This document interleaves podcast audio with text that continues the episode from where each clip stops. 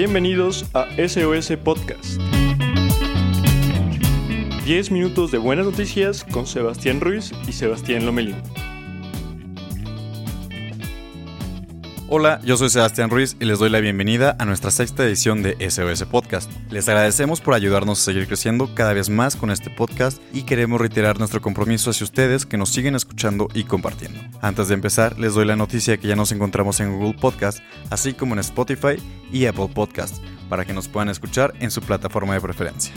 La primera buena noticia de este programa es que después de que se anunciara la semana pasada que México se inscribió para participar en el fondo rotatorio para la compra de vacunas contra el COVID-19, el secretario de Relaciones Exteriores, Marcelo Ebrard, dio a conocer que México formará parte del protocolo de pruebas y aprobación de la vacuna contra COVID-19, que desarrolla el laboratorio farmacéutico Sanofi Pasteur. México participará en la fase 3 del desarrollo de la vacuna, que es el último paso antes de la producción en masa. Y esto incluso nos dará acceso temprano a la vacuna final contra el COVID-19. El secretario Ebrard agradeció el apoyo de Francia para que México se sumara a las pruebas y así podremos tener acceso temprano a la vacuna final que combatirá el coronavirus. Por otro lado, el secretario de Salud, Jorge Alcocer, afirmó que esta misma semana el gobierno de México no pondrá límites al presupuesto para adquirir vacunas contra COVID-19 y adelantó que se hará todo lo necesario para tenerlas en el país en cuanto estén listas. Ahora solo falta que se anuncien los detalles que contemplan la participación de México en fase 3 de pruebas y cuánto tiempo se tendrá que esperar para tener los resultados. Y es que esto será un determinante para tener un estimado de cuándo podría estar llegando la esperada vacuna a nuestro país. Como dato, la OMS, Organización Mundial de la Salud, mencionó que la tercera fase es la más complicada, ya que se tiene que aplicar a más de 40.000 personas y hay que esperar unos meses para conocer los resultados antes de aprobarla y certificarla. Esperemos que pronto acabemos con esta pesadilla que nos ha dado la pandemia. En otras noticias, una colaboración entre varias empresas y centros científicos y académicos portugueses ha permitido desarrollar una mascarilla que inactiva el virus que causa el COVID-19. La mascarilla, denominada Moxatec, ya está a la venta desde abril, pero su capacidad de inactivar al virus ha sido solo confirmada por una serie de tests realizados por el IMM. El virólogo del IMM, Pedro Simas, que coordinó los tests, aseguró que las pruebas realizadas han demostrado una eficaz inactivación del SARS-CoV-2, incluso después de 50 lavados, observándose una reducción viral del 99% tras una hora de contacto con el tejido. Para poner a prueba su eficacia, se analizó el tejido tras estar en contacto con una solución que contiene una determinada cantidad del virus para medir su viabilidad a lo largo del tiempo. La mascarilla, desarrollada con un tejido técnico que integra varias capas distintas, impermeable y reutilizable, también cuenta con certificación de la Dirección General de Empresas Francesas que acredita una retención de partículas del 96%, incluso después de 50 lavados. Aunque ahora están a la venta solo en tiendas de la marca portuguesa MO, el proyecto fue abierto a la comunidad para que otras marcas en Portugal y el exterior puedan distribuirlas. Ahora bien, la gran experiencia obtenida con esta pandemia global ha dejado claro que debe haber una reestructuración en los hábitos de viajes, los cuales deben adaptarse a las exigencias y modalidades de la nueva normalidad. Entre las principales se encuentran evitar las multitudes, pruebas de coronavirus previos a viajar, por mencionar algunas, señala Forbes México, el Ministerio de Salud de Israel. Para algunos, esto resulta un reto difícil de enfrentar, pero para otros, como los israelíes, es una ventana de oportunidades para desarrollar tecnologías que satisfagan estas necesidades y que permitan volver a una rutina segura.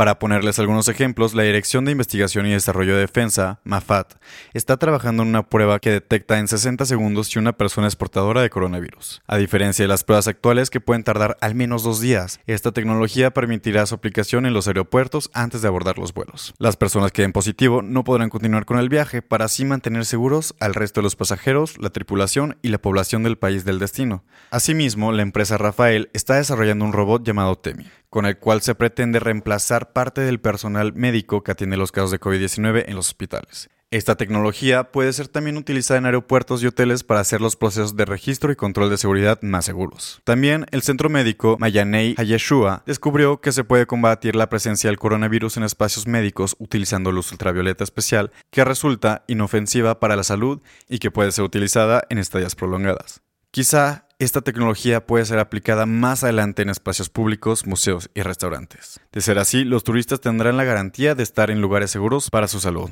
En fin, la experiencia de esta pandemia traerá buenos avances tecnológicos que servirán para mejorar los sistemas de salud. Pero bueno, los dejo con Sebastián Lomelín, quien les trae aún más buenas noticias. Adelante. Así es, Sebas, y justamente esta semana yo les traigo muy buenas noticias. La primera de ellas es en temas de transporte y calidad de servicios en la capital del país.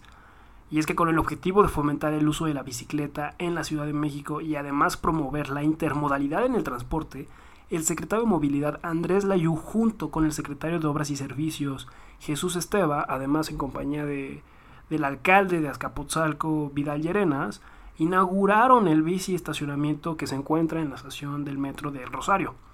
Este estacionamiento masivo tiene además una capacidad para almacenar diariamente hasta 400 bicicletas. Y es que este bici estacionamiento cuenta con además un servicio de sanitarios y un poste de herramientas con bomba con el cual los usuarios pueden dar mantenimiento a su bicicleta en caso de que tengan alguna avería. Actualmente en la Ciudad de México existen 7 bici estacionamientos. Uno se encuentra en Pantitlán, otro se encuentra en la estación de la Raza, otro en La Villa, otro en Periférico Oriente, otro en Buenavista, otro en Martín Carrera y bueno, este último se encuentra en la estación de El Rosario. Y es que, a ver, vayamos desde un principio, este tipo de noticias son muy acertadas en materia de política pública porque acercan a los usuarios a tener mejores servicios de transporte. Imaginemos que alguno de ustedes eh, viva o vive en alguna zona de la periferia de, la Ciudad de México y desgraciadamente no cuenta con acceso a, diferentes servicios de transporte que son muy buenos en la, Ciudad de México. Bueno, pues este tipo de bici estacionamientos que además están estratégicamente ubicados en zonas donde hay metro, hay eh, transporte colectivo como Metrobús, etcétera, bueno, pues te permite a ti como usuario eh, utilizar tu bicicleta desde tu casa hasta estos bici estacionamientos, acercarte a estos bici estacionamientos, guardarlos ahí, utilizar ya después eh, cualquiera, cualquiera de los servicios de transporte, trasladarte hasta el otro lado de la ciudad si quieren en un, en un menor tiempo y con ello eh, que los costos de traslación de un lugar a otro disminuyan y bueno, mejore tu calidad de vida como, como persona y como usuario capitalino eh, que se encuentra ya además harto del parque vehicular que está siempre atascado de demasiados coches. Entonces la verdad es que es una muy buena noticia. Si viven aquí en la Ciudad de México, también se habrán dado cuenta que justamente este propio secretario hace algunos meses inauguró en la Avenida de Insurgentes también para fomentar el uso de la bicicleta un carril exclusivo el cual pueden utilizar estos usuarios. Es decir, poco a poco estamos viendo cómo la Ciudad de México está empezando a utilizar eh, ciertas medidas políticas con el cual se empiece a utilizar otro tipo de transportes que son muy generosos como la bicicleta y que van a generar un bienestar en la ciudadanía y en todas las personas que aquí vivimos. Ya estamos muy hartos de que siempre el parque vehicular esté atascado, de que los servicios de transporte colapsen, de que los costos de trasladarse de un lugar a otro sean altísimos y en fin, este tipo de políticas públicas son muy acertadas, hay que celebrarlas y hay que esperar que poco a poco se empiecen a utilizar este tipo de medidas, no solamente para fomentar el uso de la bicicleta, sino para mejorar los propios servicios de transporte que ya tenemos. En fin, una muy buena noticia. Y en otras muy buenas noticias, la Agencia Digital de Innovación Pública, que se abrevia como ADIP, pongan atención, que además es la dependencia encargada de la política de gestión de datos, gobierno digital y gobernanza de la infraestructura tecnológica de la Ciudad de México, lanzó una versión pública de la base de datos del catastro de esta ciudad. Y es que a través de la plataforma del Sistema Abierto de Información Geográfica, que se abrevia como SIAG, el gobierno de la Ciudad de México indicó que busca reunir en un solo sitio información territorial de manera accesible, transparente y progresiva la DIP mencionó que este sistema está conformado por información de las Secretarías de Finanzas, Medio Ambiente, Movilidad, Desarrollo Urbano y Vivienda y además de la Secretaría de Protección Civil.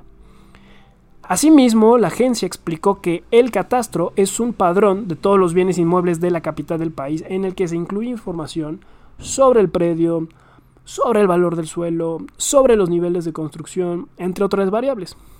En este sitio uno como usuario puede encontrar información sobre áreas naturales, sobre infraestructura de movilidad y además sobre ubicación de servicios de salud. Es decir, estamos viendo un trabajo conjunto de muchísimas secretarías para transparentar datos, para transparentar información muy relevante que esperemos el día de mañana le sirvan a colectivos ciudadanos, a actores políticos y al propio gobierno para tomar decisiones muy importantes en materia de política pública que obviamente tengan como directriz mejorar el bienestar de todos los ciudadanos. En fin, es una muy buena noticia que tengamos a una institución como la agencia tratando de transparentar muchísimos procesos, tratando de hacer un trabajo enorme para justamente que el día de mañana tengamos la información de manera accesible, fácil, transparente y que nos permita para tomar decisiones progresivas y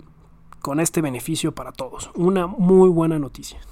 En fin, se me acaba el tiempo, tengo que correr, se me acaban los minutos y como cada uno de los episodios que hacemos, queremos, Eva y yo, agradecerles de todo corazón eh, toda su constancia por seguirnos, por compartir nuestro contenido, por darnos consejos.